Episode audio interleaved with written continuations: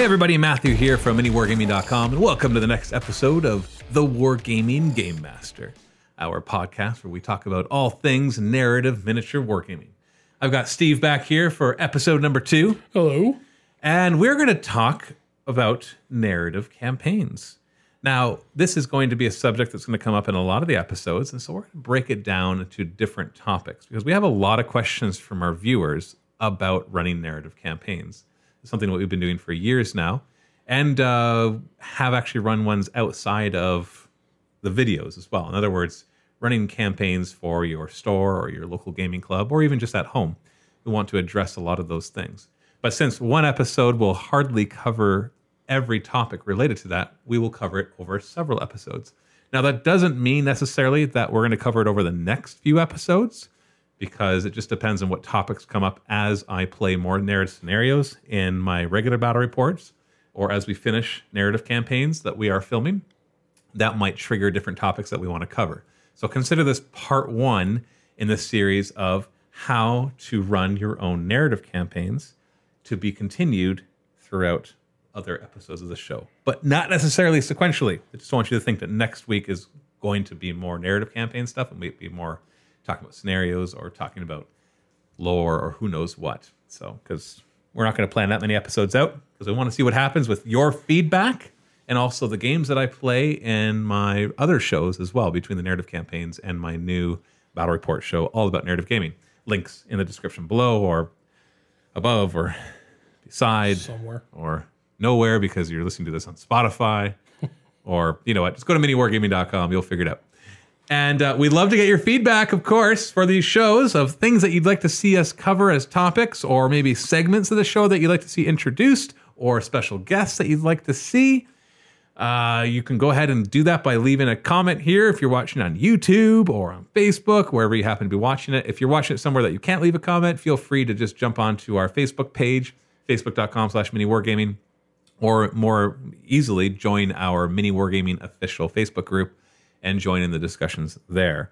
And failing all of that, you can send me an email, matthew at miniwargaming.com. I can't promise to reply to your email, but I will promise to read it and consider it for future topics and maybe even answer it on the show.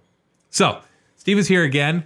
I decided I wanted Steve in this episode, uh, not just because he was available, that that was his top qualification, but really because we have filmed a lot of narrative campaigns together. It's true. And so uh, I think out of everybody here, I haven't filmed with anybody more than I have with Steve. And that's partly because it's literally how he got hired Yep. was uh, I put out. Fate of Fayum. That's right. So do you remember how you got involved in Fate of Fayum? You want me to tell the my stupid email story? Yeah. No. Yeah. Tell your stupid email story. Come on, the viewers want to hear it. No, Especially it- now that you just framed it as your stupid email story. Is that what you're getting with? I don't know. I actually don't. I actually don't remember. You don't remember? all the. I, I Oh, that's remember from my point. I remember from my point of view. I don't remember Oh, I, I know your you're point okay. So, um, I had recently discovered mini wargaming, not realizing I also live 15 minutes away, which is weird. But um, I used to have this thing. I used to have this rule that no matter what, I reply to every email I get because I thought it was rude not to. I can't keep up now, so sorry if I don't reply to your email. But um, you sent out an email, and I didn't realize it was to a bunch of. I didn't realize you had you kept track of everybody's email and sent out to everybody in the local area. You sent an email saying, "Hey, would you like to be in a mini wargaming campaign?" So I'm like, "Oh, I don't want to do that." I But like, know that. I, I told I told you this That sounds familiar, but I don't remember that years ago. But like, I, I don't. Like, I, I I barely knew Matt. I think we played one game. I knew Owen at the time. Have we played a game? We played one game of Warhammer 40k, and it, was, it wasn't well because I didn't know how to play. Maybe I still don't. But um, we played. one- I, I barely knew you. Uh, we've had very minimal interaction. Um, I was really more into fantasy, Warhammer fantasy at the time, and he sent this email apparently to everybody in the area. I'm like, um, no, I'm not. I don't know if I'm. I can't remember how I put it. But I'm like, I guess I could do it if you really need me to do it, or if you need someone in the area. I can't remember how it was, but like I, I remember. Oh, now I want to look this up. Did you find the email that long ago? It. I don't know. Would it have been the same email address, right? Because you, you, yeah, yeah, see me right. So you had you keep talking. You had implied something about the fact that it would require um, a flexible availability. I'm like, maybe I told him about my job because when you send out the email, um, I used to work seasonal. I just got laid off. I'm like, oh, I have time to do this. He must know this. We must have talked about it. And he said he's asking me this question. So I'm like, I guess I can, but like I play Necrons. I don't know if you really want that. I'm pretty sure I said that too. I'm, I do not know if you really want that in your campaign. Which I didn't. And I know that. I know that. I don't know why I knew that. Um, and then I kind of like, kind of left it like I, will I'll do it if you need me to. I felt, but like I wasn't really interested. I remember that part. and then um, um, then like oh, it was weeks. It wasn't two. It was like two, it was more. It was like three weeks later. I got a, a follow up email being like, "Hey, you want to come in and do it?" I'm like, "Okay." Heck yes. I'm trying to go back. You've been working here for over five years now. Yeah, so this would have been almost seven years ago. 2014. Oh, seven years ago. Should be because because I, ah, I was here for like a year. Why'd you reload to the top? I was back to 2015, then it reloaded to the top. Okay, I, I was here for about a year before I became an employee. I'm gonna have to look that up because now I really want to know. I don't know why you're bringing that up right now. I don't know why. I just it was just it was just I just thought it would be interesting. Uh, so from my point of view, I sent out this email to a bunch of people um, because we didn't have as many employees back then. So I was looking for a guest volunteer to come in. Yep. It was a heavy qualification to be available to come in several times over the course of a few weeks and and play. During and I only I only got two replies. You were one of them. And both cases, I didn't really like what I saw because well, the other person was a Chaos Space Marine player, I think it was, and I'm like, oh, no, I wanted to be the bad guy. Like I wanted to be Tyranids versus something. So I was hoping it'd be like an Imperial Guard player or a Space Marine player. That's fair. Or even Tau or something. You know, somebody that's generally yeah. considered more on the good guy right. spectrum. And so when I was like, okay, fine. Oh, I think I think I'd rather do the Necrons. So yeah, sure, we'll get this Steve guy to come on in. And uh, so you came in, and so I'm like, okay, then what can be the story? and the story was pretty straightforward. Like it's it's I'm like, what what kind of story can you tell with Necrons and Tyranids? Because they typically don't fight. And so yeah, like it doesn't narratively narratively didn't make a lot of sense. Well, you, you, but you can make it make sense. You can make anything make sense.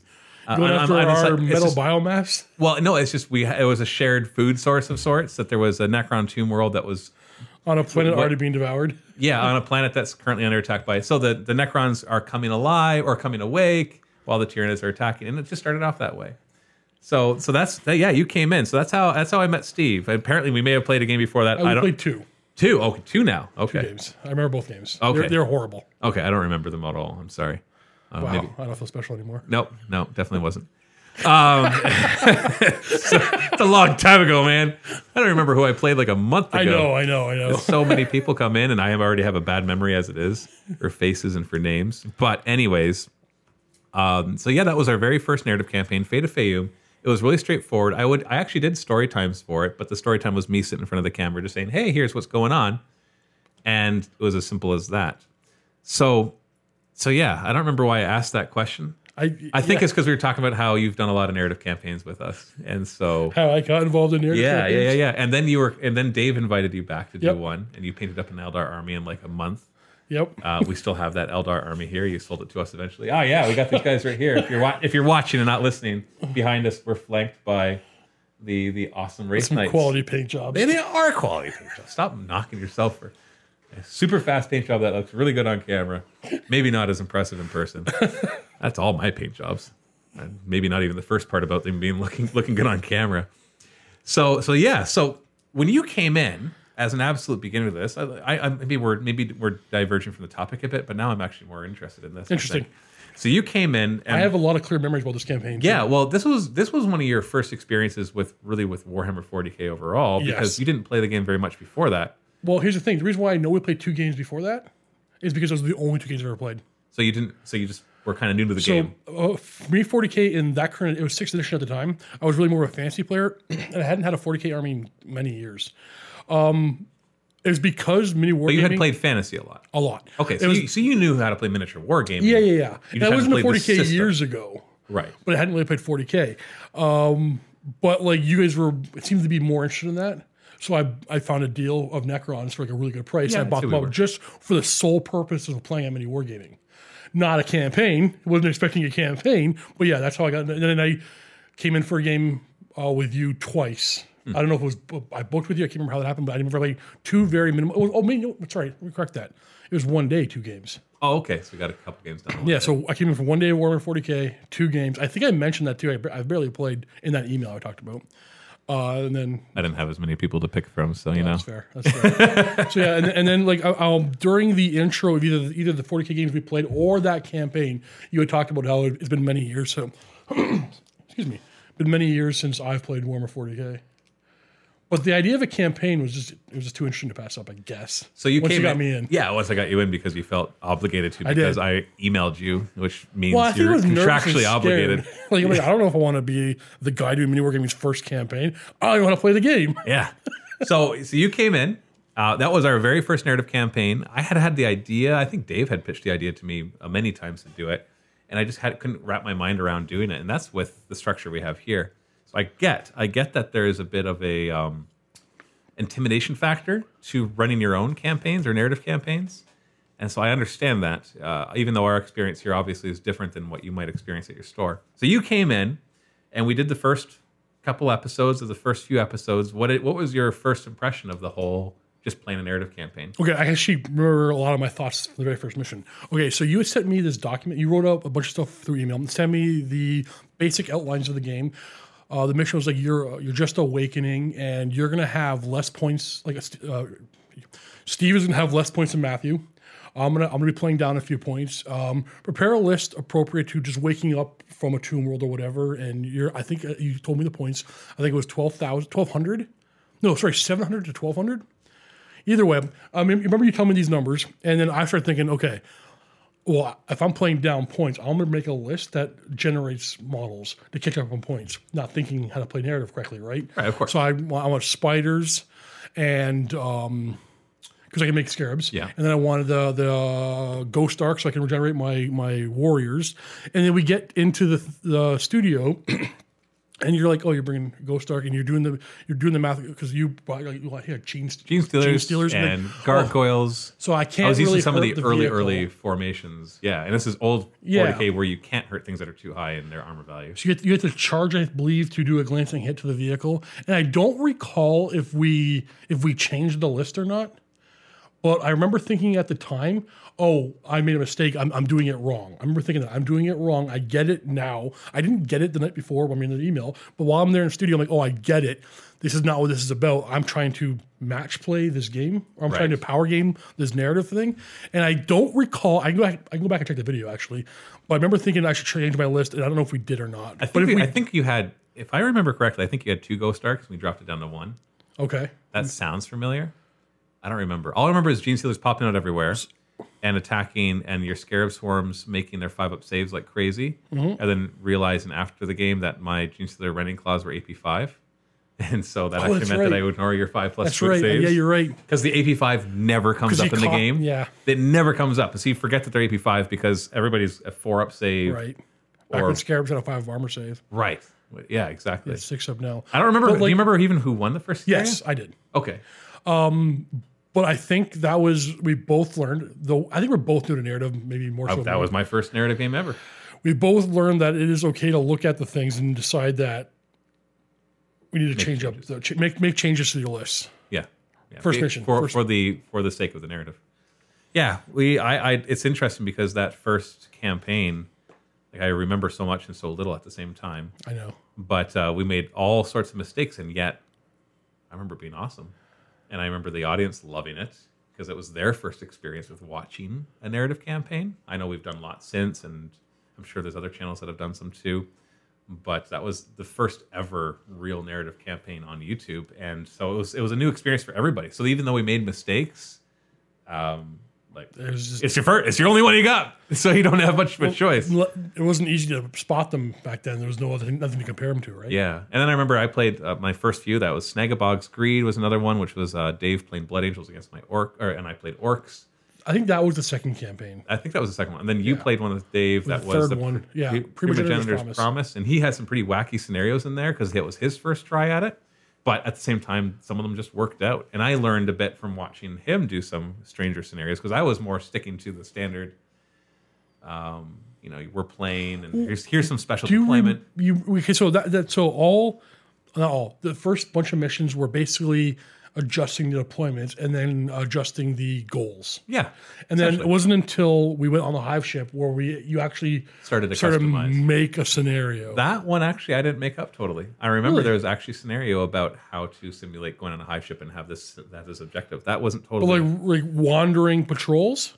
um, I don't remember all the you- you details. had I remember that patrols. final. I remember that final Attack thing, arrow. attack that you had to kill that thing that was 24 inches away. That I grabbed from another scenario.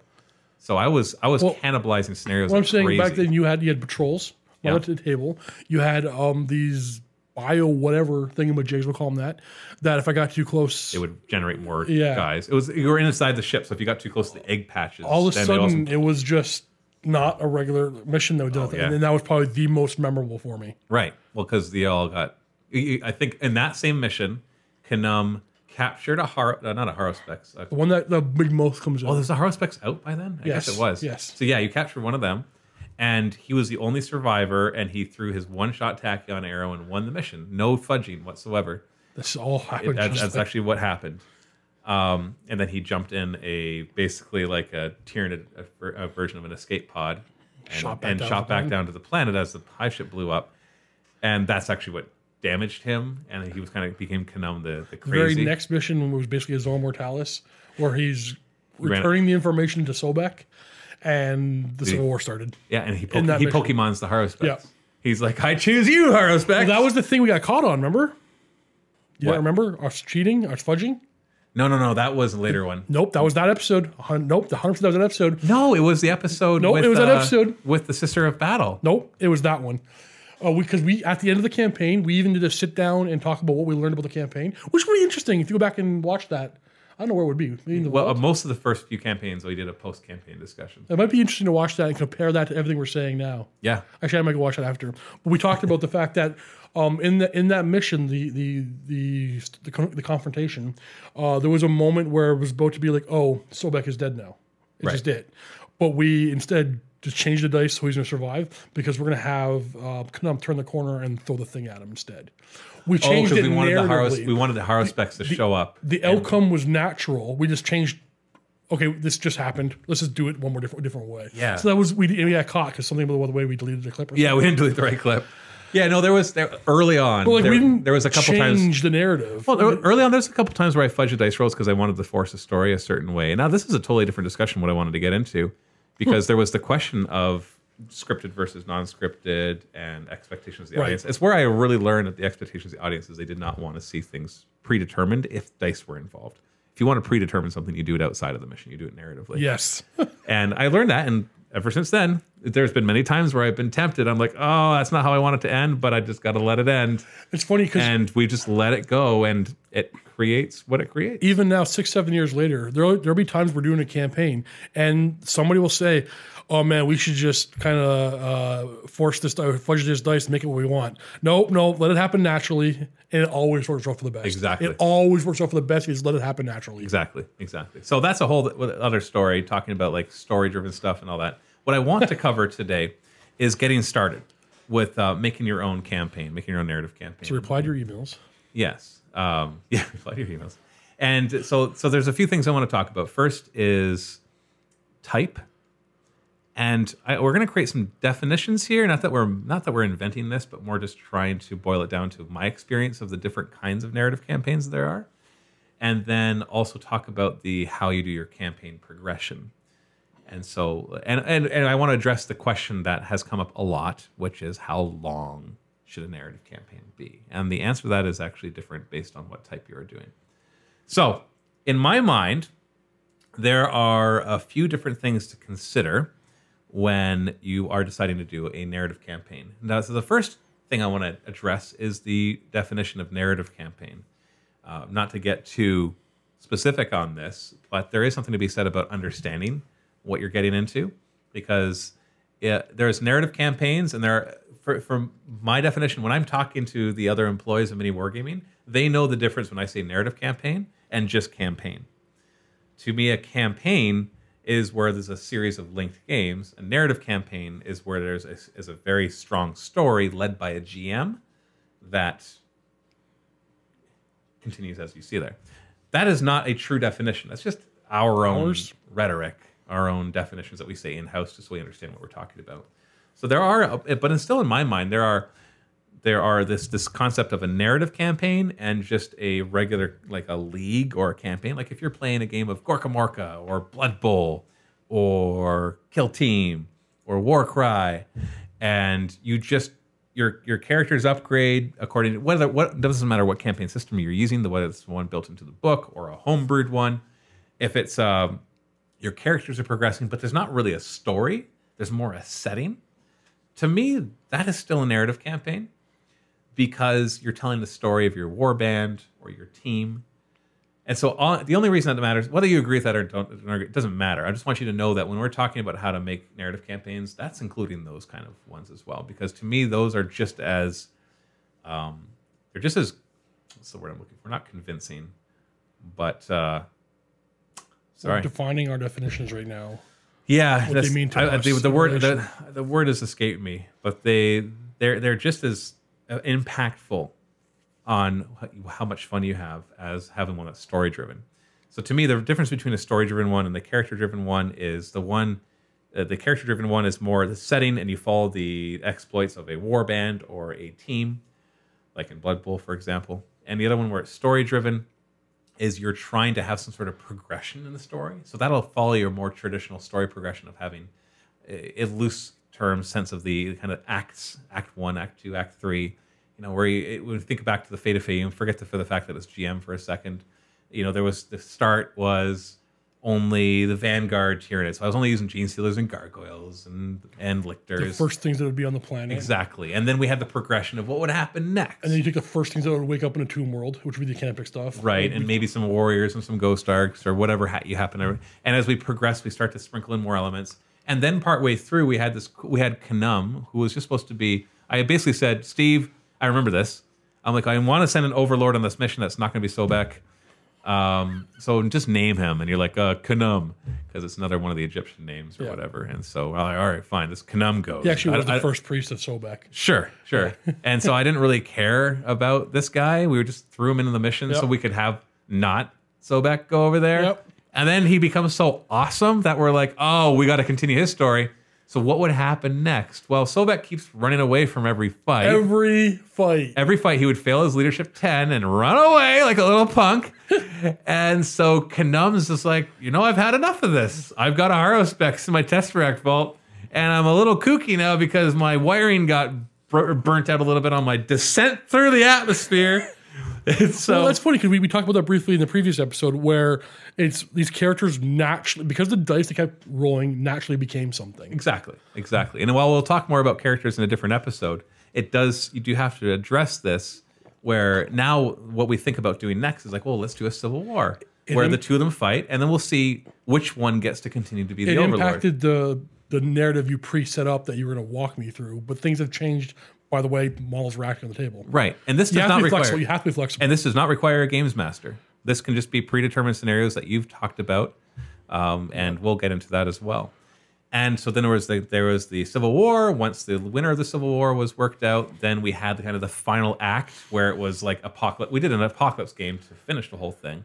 Of just this massive tyranny. yeah, because everybody woke up. We did like we all did the Civil War thing. One took charge and finished the fight. exactly. It was it just made all it just Yeah, it it was was. all very natural, very but it was a story progression. it wasn't just like bring whatever you want each time. They, the, the story restricted the scenarios and it restricted the army. So that's to me, those are two different things. Obviously, they can combine together. You could do a Gorkamorka campaign with a story. That would be fantastic. Might be a little difficult, but Hey. if you can pull it off, that's Yeah. great. The second thing that you have to think about. So, so that that's the first question. Are you gonna? Are you when you're talking about doing a campaign? Are you talking about doing a story-driven one or more a team-driven one? And they're both fun and they're both awesome, but they both have their advantages and disadvantages. Obviously, the story-driven one takes a bit more work, whereas the team ones can just you just follow the rules that's in the book if that's what you want to do, and that's pretty straightforward. Whereas the other one, you have to see what happens and be like, oh, now I want to do this because of what happened. I think the story one has more of a chance of giving you really good memories yeah. but the other one's super fun as well. We've had so much fun playing Blood Bowl leagues and Gorkamorka I've leagues played and Kill Team I've campaigns. played I don't know how many times through Mordheim and Blood Bowl, and they're memorable. But like I don't remember every warband I've ever played, every cool character. Like They do cool things. Yeah, you remember the big boat that you brought? For Yeah, the yeah, I kind of remember that. You remember kind of And the I, generalities. I enjoy those. I'm not saying I don't like those. Those will come from my favorite games. Like more times, one of my all-time favorite games. You But remember that have- you loved playing it. You just want to say remember each detail. but I don't have the same memories of Mordheim that I do of the narrative campaigns, the ones that we do at Mini Wargaming. Right. Yeah, because they create more. It's just it's just, it's easier for these your brain to remember moments, yeah. when there's these moments that happen rather than generalities. So the second thing to think about is uh, whether it's going to be GM'd or non-GM'd. Now this is this is an unusual thing to think about in miniature wargaming because what the heck is a games master doing in mini war in miniature wargaming? Well, obviously we've shown if you've watched any of our narrative campaigns, you know the answer to that question. And often I find that people are asking me how to do that kind of thing. And that is that's actually challenging. So GM versus non-GM. So having a games master or not having a games master. So first off, if you're doing a campaign that is warband driven or team driven, you don't need a GM. You may you may like establish the referee or the the, the you probably have the campaign captain or leader or whatever, and they can settle disputes.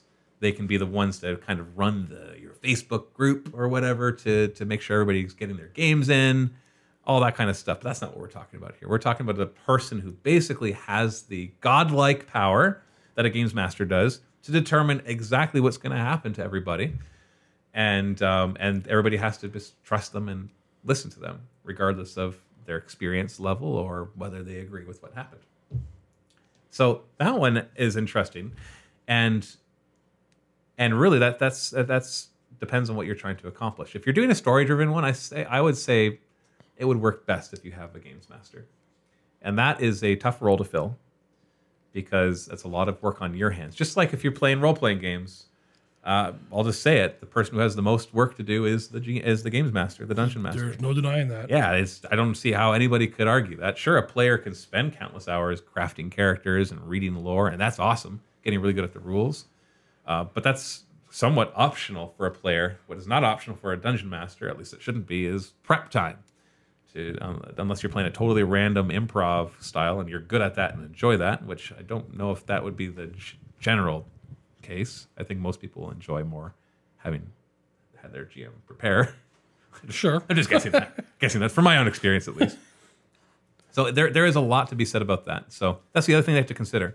The last thing you have to consider will affect how successful your campaign will be, and that is open versus closed. And this is a tough choice because it affects the format. And an open campaign is where people can drop in and out at any time. A closed one is one where you have a set number of players at the beginning and you hope to have that same number of players by the end. So let's talk about that because everything else is kind of secondary to the question of how do I determine how I can get players and how long I should run this for in order to keep their attention. Because I remember running narrative campaigns for our store back when we had a store, and that was tough. It was tough to run a campaign and keep people coming back and playing games because people lose interest or they get busy or whatever. Does that ruin your? If it ruins your campaign that somebody drops out, then you know that's a consideration of how you're going to do this. And everybody's going to have this challenge. You're you're going to have your your times where you can find people easily who will be super dedicated, and other times where you know things monkey wrenches will get thrown in, and you got to be adaptable to that. So open versus close is really a big discussion about that. So I don't know what is, what are some of your thoughts on that, Steve? Open versus closed See, campaigns. I've never run one. I don't have. But you've first- played them. I played. Oh, play. I, I can You've talk, played both open and closed. Open being like the Warzone Apothis that we ran. Are you asking which one do I prefer? I don't know. Just some thoughts on it. They're, they're, The they're pitfalls so, of one or the other. They're so very different that I, it, it's it's okay. So the closed ones are what we do more often here. It's easy for us to do closed ones because Um, so- everybody's paid. as a guy who's who's who, who plays them, I I uh, show up and just play the game. While I literally see um, either you, or Luca, sometimes Mitch, uh, do all the prep and all your pages of stuff and your story and what happens if you're all these pages. You do all the work. I just show up and play.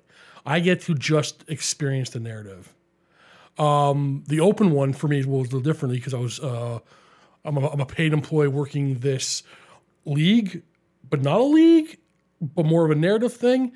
Um, where again I just had to show up and play and then record numbers after the fact. Whereas somebody else, again, that was you, who had to come up with um, the the what's what I'm looking for the the, the mid progression uh, special event and all those things. That yeah, we had up. story progression throughout So the thing, right? my experience with narrative stuff has been ridiculously easy.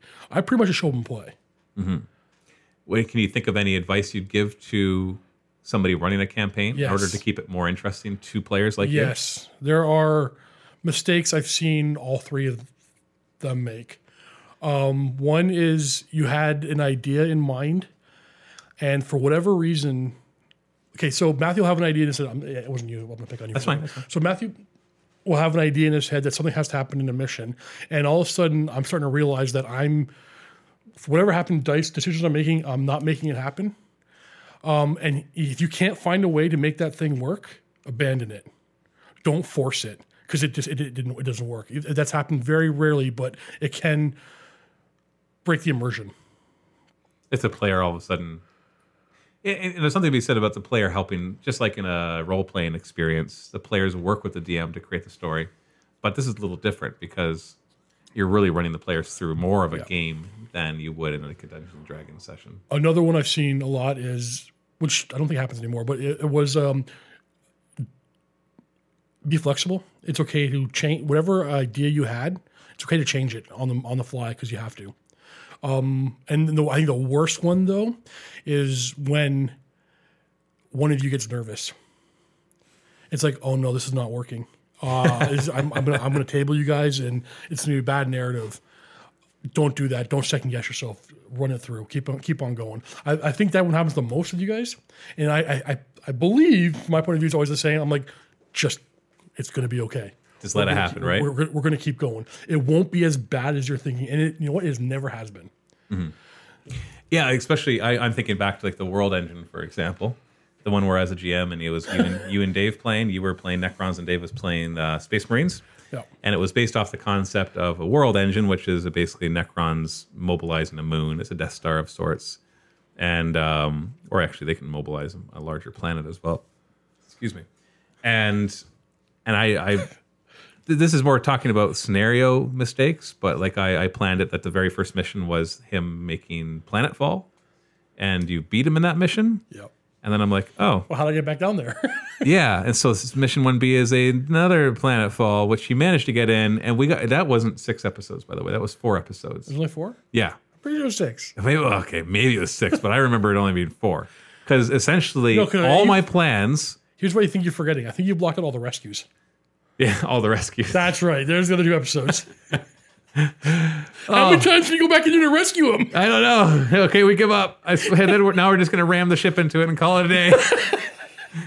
oh, that kind of worked. All right, Because yay! you had you had a you had an idea, Pyrrhic victory. but you didn't. Like, you- the Necrons just kept winning ridiculously well. I captured his important characters. You needed those important characters. He needed. They were all the cool characters Yeah. from the previous campaigns, Yeah. and oh, all Oh, of a yeah, sudden, that's they're- right. all of a sudden, like they- we're talking Commissar Khrushchev, and They're all captured. You, you can't get them. You, you try to go rescue them. You failed. failed. You tried a second rescue attempt scenario. That and it failed. failed.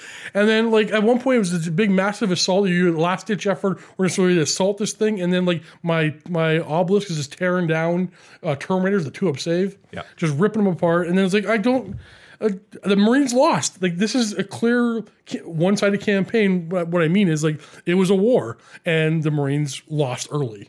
Which is and it, so I was just like I was kind of distraught because you have to remember that if you're trying to run a campaign, you're going to worry about your players having fun, but I got to worry about the players having fun and all the All you, viewers yeah. enjoying what they see. And so, you know, that that's I'm just like, oh man, that was a bad campaign. It didn't help that Dave and I were really competitive with each other at the time. Yeah, no kidding. Um, and yeah, that, that, that definitely added some stress. But I remember I was like, Neither one of us gave the other one an inch. no. I- And I remember I was so worried. And then we put the campaign out and really loved it. And, know, I and I was like, what? Why do you love it? It was so one sided. Put this piece of crap out. But it, it, it wasn't a crap production in the sense of production value. It was more just the outcomes of the Well, missions. It's because you had pre you, you you thought what the story was going to be Exactly. and that's not the story you told. And so the story was still an interesting one, just not what I had Yeah, planned. so that's a good point. So whatever story you you're trying to tell, you may not be able to tell that with your narrative campaign. So run with it, roll with it. and until you're really experienced and you've done a ton of them, you might not even know what kind of story is feasible when you're playing miniature war games. True. Like there's just certain things that are cool in a miniature war game that are not cool and maybe in the way that you're thinking. Uh, and some of that comes down to scenario design. If I, I I I learned from the scenario mistakes I made, and we'll talk about that in a future episode about the, the pitfalls of certain scenario designs, such as the first episode, Planet Fall. No, no, like what happens if they basically you have to always ask the question, what happens if they lose this mission? Right. There needs to be a continuation of the story, and I learned from that and moved on.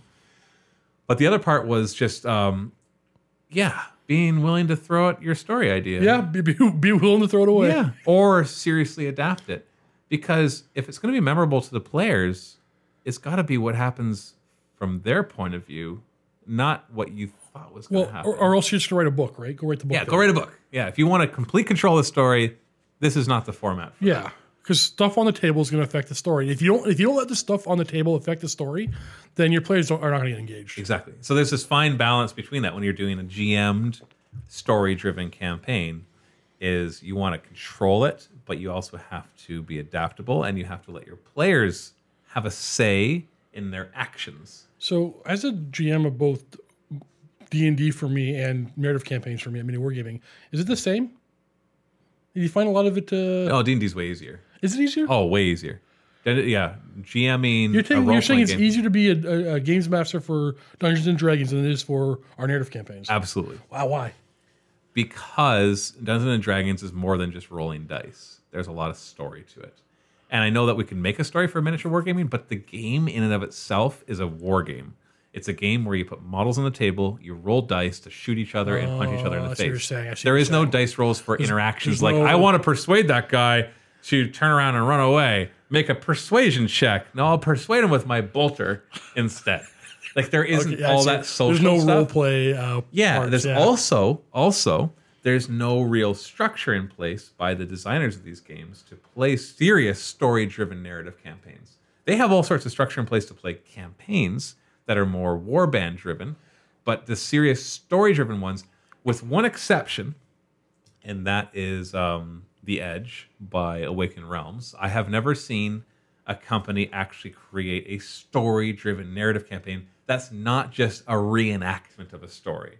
Where they're like uh, the Echoes of War missions, for example, for Warhammer 40k, where they have you replay a series of three or four missions of what happened, and you see who wins those Echoes of War missions based on who won the most games or some sort of point system. That's not what I'm talking about here. We're talking about one where the game that you played has a serious consequence and affect the story of the next game that you play, or at least to the overarching story at some point.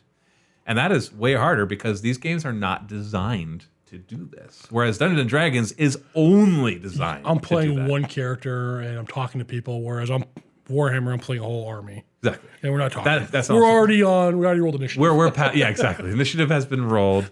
We're past the persuasion checks. We're at the uh, and that's why like I've tried to incorporate some of those role playing elements into them, and you can see some of that.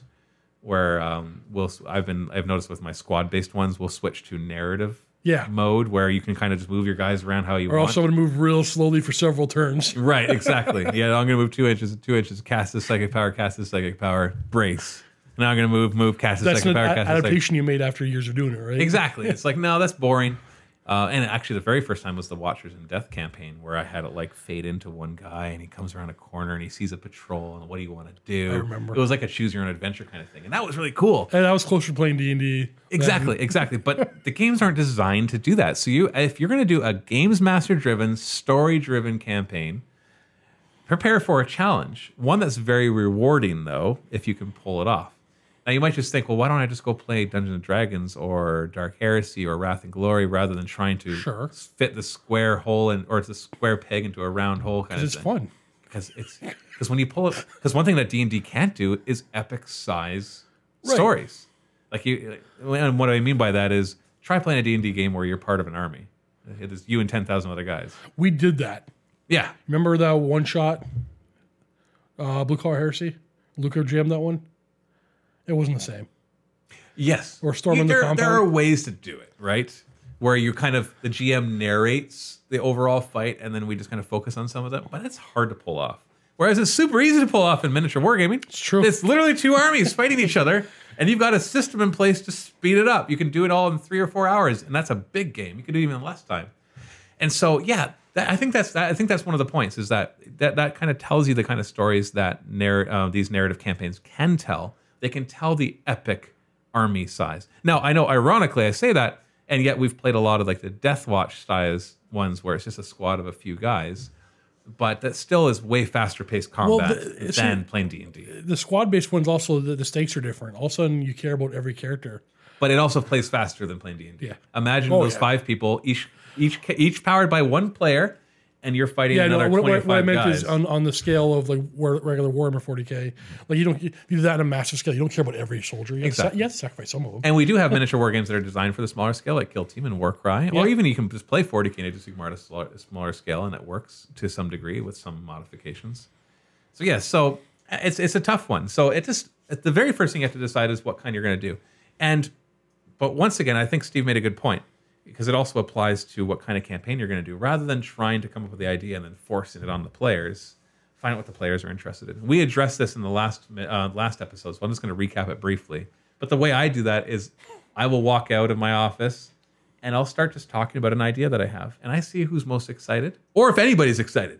Sometimes not. Nobody's excited. That ever happened? Oh yeah, yeah, plenty of times. Oh, I've, no. I've, I've thrown out lots of ideas that everybody's like, oh, that's yeah, yeah that's kind of cool. Yeah. Well, hey, well, okay, hold on. To be fair, you got to remember sometimes, certain times of the day, certain mood people are in. Yeah, you got pictures of this twice at least, Maybe. maybe. And so you can do something similar where, and, and oh, let me finish that. It's like I'll say that and I'll see how interested everybody is or if particular people are interested.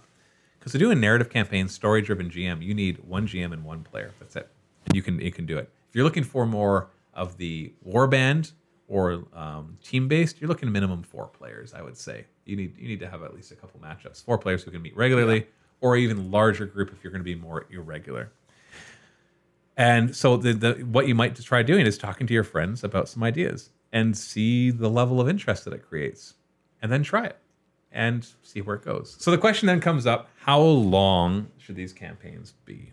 And I I'm going to turn once again to you Steve. I know you're not the one that organizes them. Yep. But you've played enough of them. And I know that we have our kind of standard 12 episode length. But when you think about the stories, when you think of other campaigns you've done, like Kill Team campaigns or Gorkamorka campaigns, Yep. do you think that there's a standard length that would be best, or do you just what? what, Okay, what, what so how would you determine? That's interesting because um, I think happens in every campaign we've ever done. Uh, we get to about episode eight or whatever, and one of us will say, oh, "I think it's episode eight. and then I'll go, "Wow, we're on eight already," Right. because it, it just um, the first two thirds of it goes like that. I'm talking. We, I'm going to talk about the 12 episode thing that we typically do. Right. If you were to push past the 12, I think you might start to lose interest in your characters, your story. I think 12 is our sweet number. Whether I don't know why you picked 12 in the first place. Do you even I remember don't why? remember. I think it's a sweet number. I think I just I think, I was like, well, I want- I wanted six weeks of content. I think you're looking at 10 episodes you want to aim for. So we say, we say episodes. Obviously, we're Oh, recording so them, yeah, sorry, 10, 10 sessions. or not 10 even ten. games. It doesn't have to be ten sessions because you might be able to get a couple games done in a session. So what you're Well, you because wanna- I think if you're doing it ten weeks, that would be too long. You want you want you want to give your players enough growth with their characters that they're there. You see the progression of them, but you don't want them to get bored of them either. Yeah. Now, ironically, having played a bunch of other campaigns like Gorkamorka Kill Team, Blood Bowl, this number seems to be kind of the magic number. And so, what I would suggest is that you play uh, minimum eight games per person, upwards of 12. And and depending on the gaming system that you're doing, that'll dictate how long the campaign is. For example, Gorkamorka, you could play three games in an evening.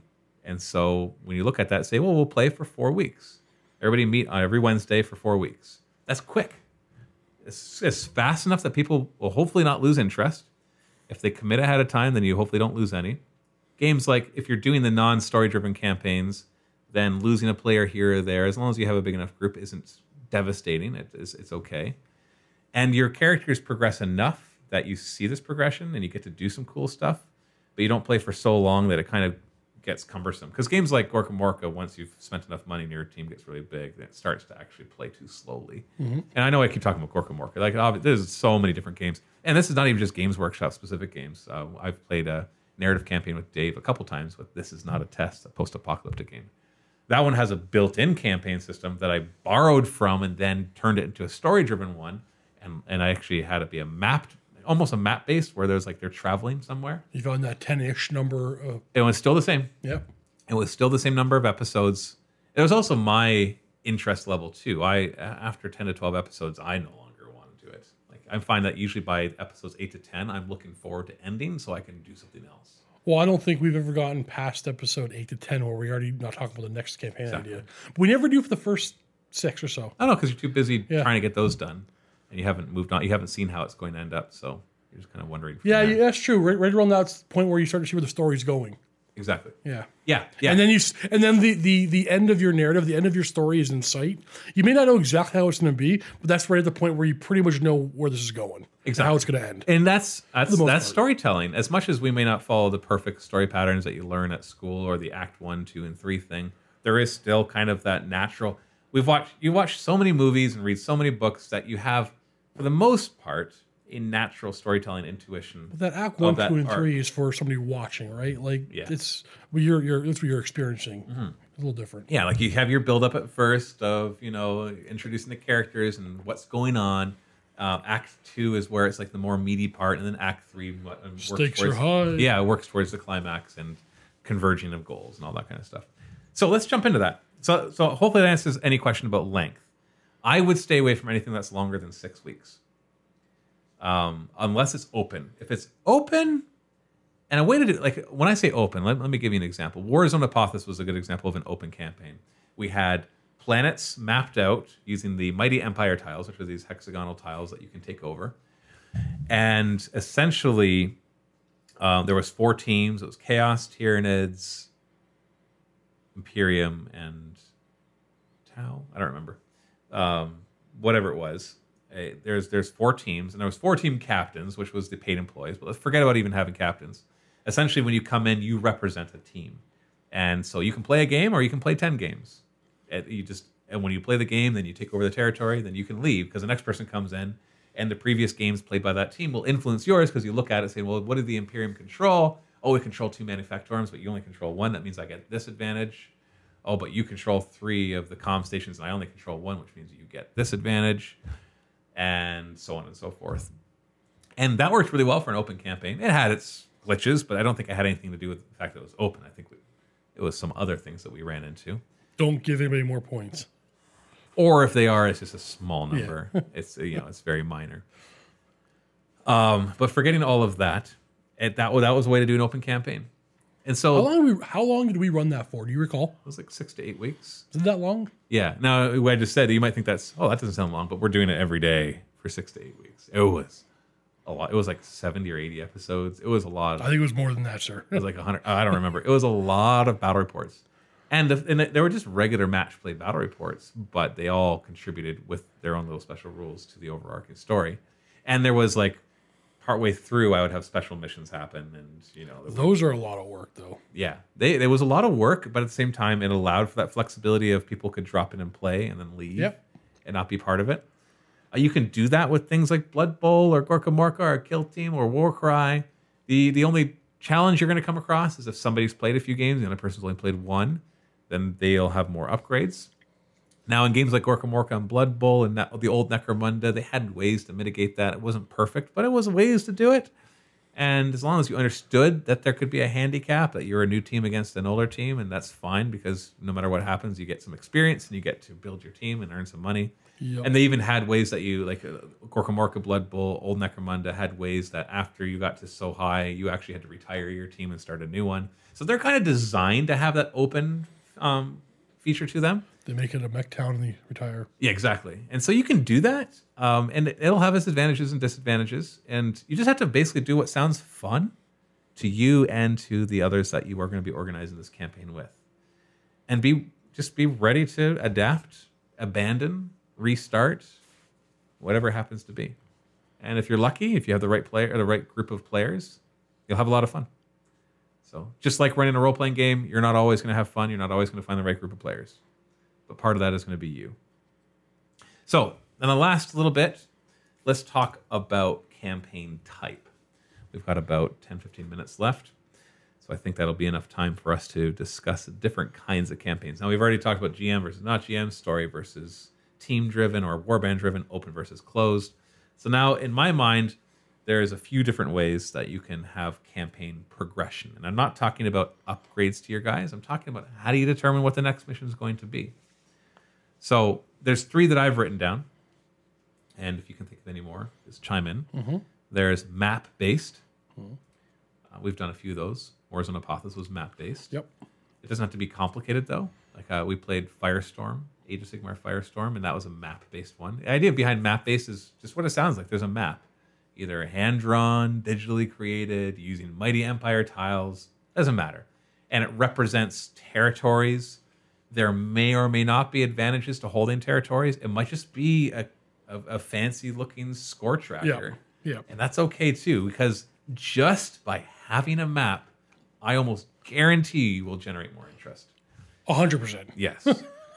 but it has its own disadvantages because if you start to try to keep track of where people are, then it can create some difficulties. And, like, you know, if, for example, if two players want to play, but their territories are nowhere near each other, then how do you handle that? You've got to come up with whether you even allow them to fight. And if you do, Realm gates or the warp.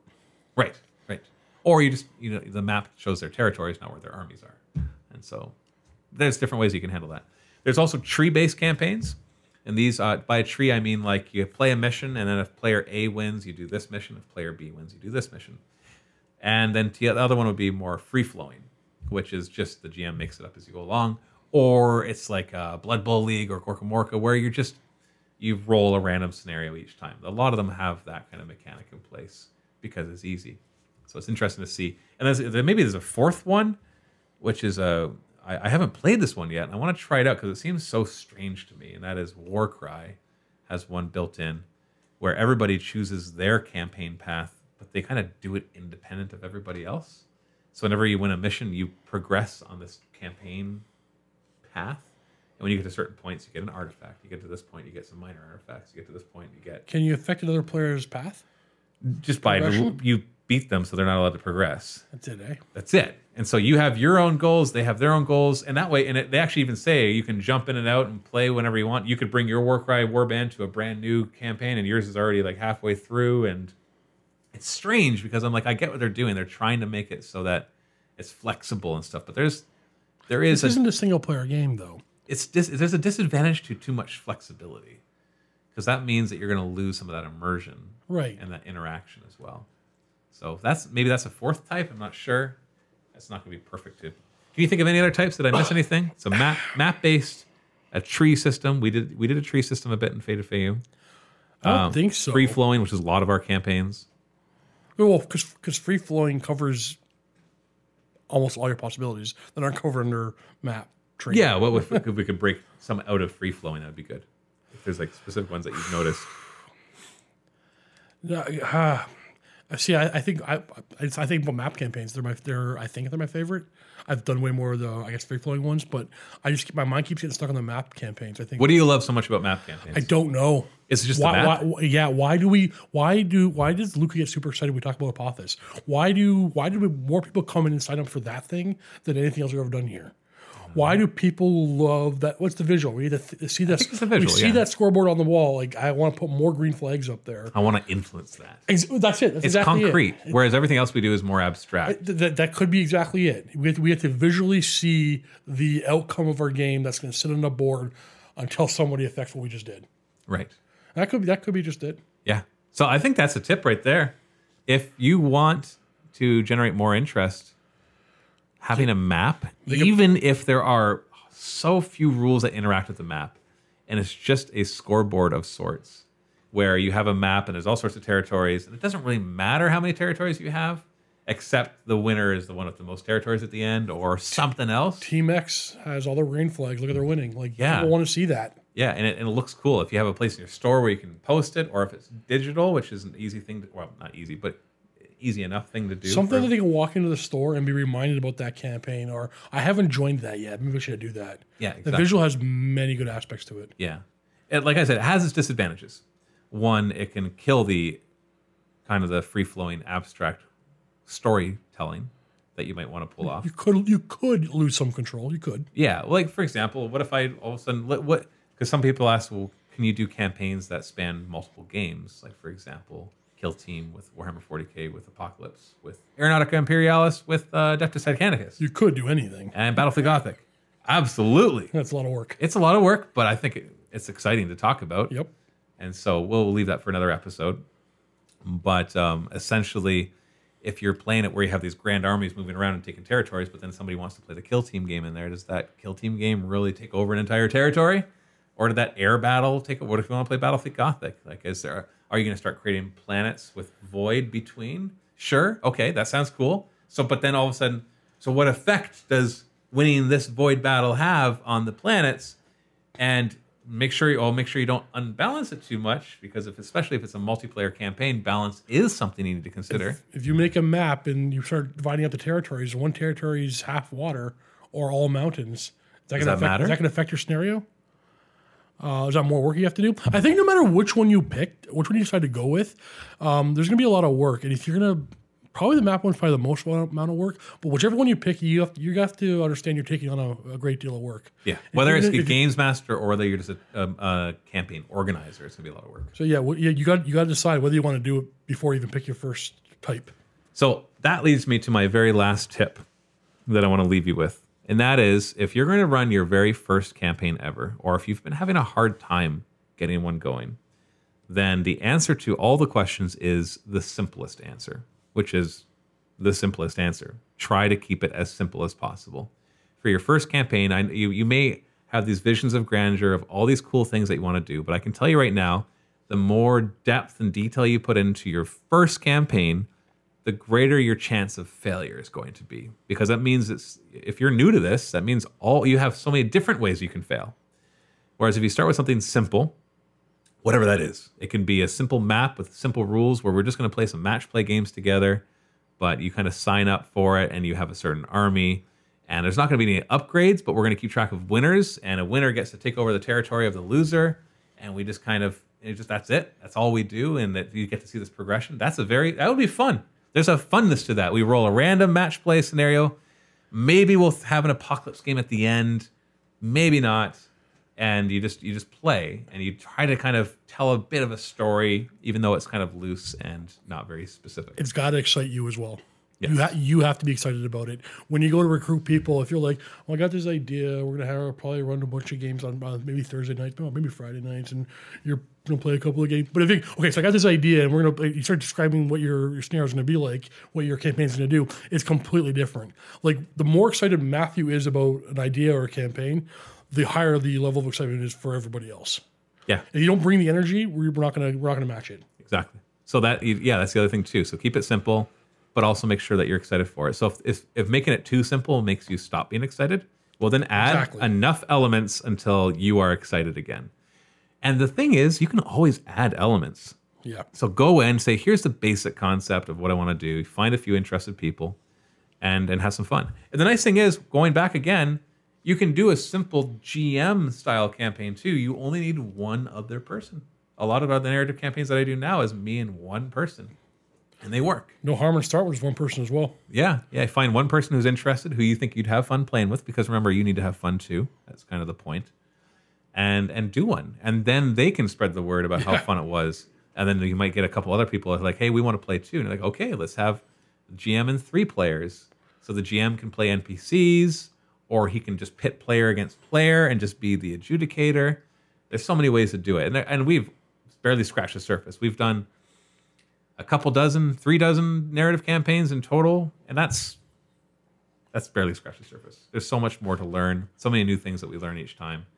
That there, there- there's just so many ways to have fun with. This. I'm sure you learn something every campaign, right? yeah. Like, Oh, absolutely, absolutely. And there's still many things I want to try out, like the multi-game campaign, where there's the void spaces for Battlefleet Gothic. We've been talking about that one for a long. I know it's it's it's the uh, uh, what's the word I'm looking for? It's the unicorn of campaigns. If you can pull that one off, it can create such an interesting Is that narrative. the thing? Is it so scary that we're just too afraid to try?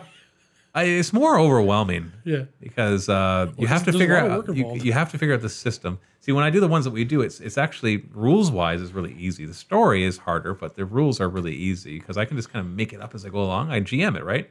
I plop down a certain number of guys. Once again, this is a topic for another show because I'm getting into some other stuff. But in, in essence, it's easy for me because I just improvise it like a GM does in a role playing session. And so, but that takes some experience to know what to improvise, what to put on the table. So just start doing it. Just do it. Yeah. Find one person and do it. That's even the best even piece of advice. Just do it. just do it. Even if it's not a GM run campaign and it's just going to be a kill team campaign, find one person. If you can find one person who's interested, run your kill team campaign. It won't be as diverse or as interesting as four or six or eight people because you'll just be playing against the same team over and over again. But hey, you'll have done a campaign. You'll have figured out some of the weird quirks of it and be ready to, for your next experience. So yeah. Okay yeah. okay.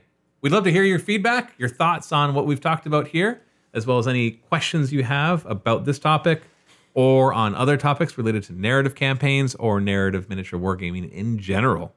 So make sure you leave that in the comments below, whether you're watching this on YouTube or Facebook or the Vault or wherever else.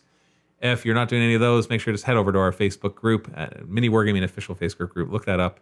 Or if all that fails, send me an email, Matthew at miniwargaming.com. I'd love to hear from you might not reply, but I might I'll probably use it in a future show. At least have it influence the topics that we'll cover. And stay tuned for more narrative campaigns and narrative battle reports as we really start to expand more into that area on miniwargaming.com. Thank you so much for watching. Thank you, Steve. Like you. Happy wargaming.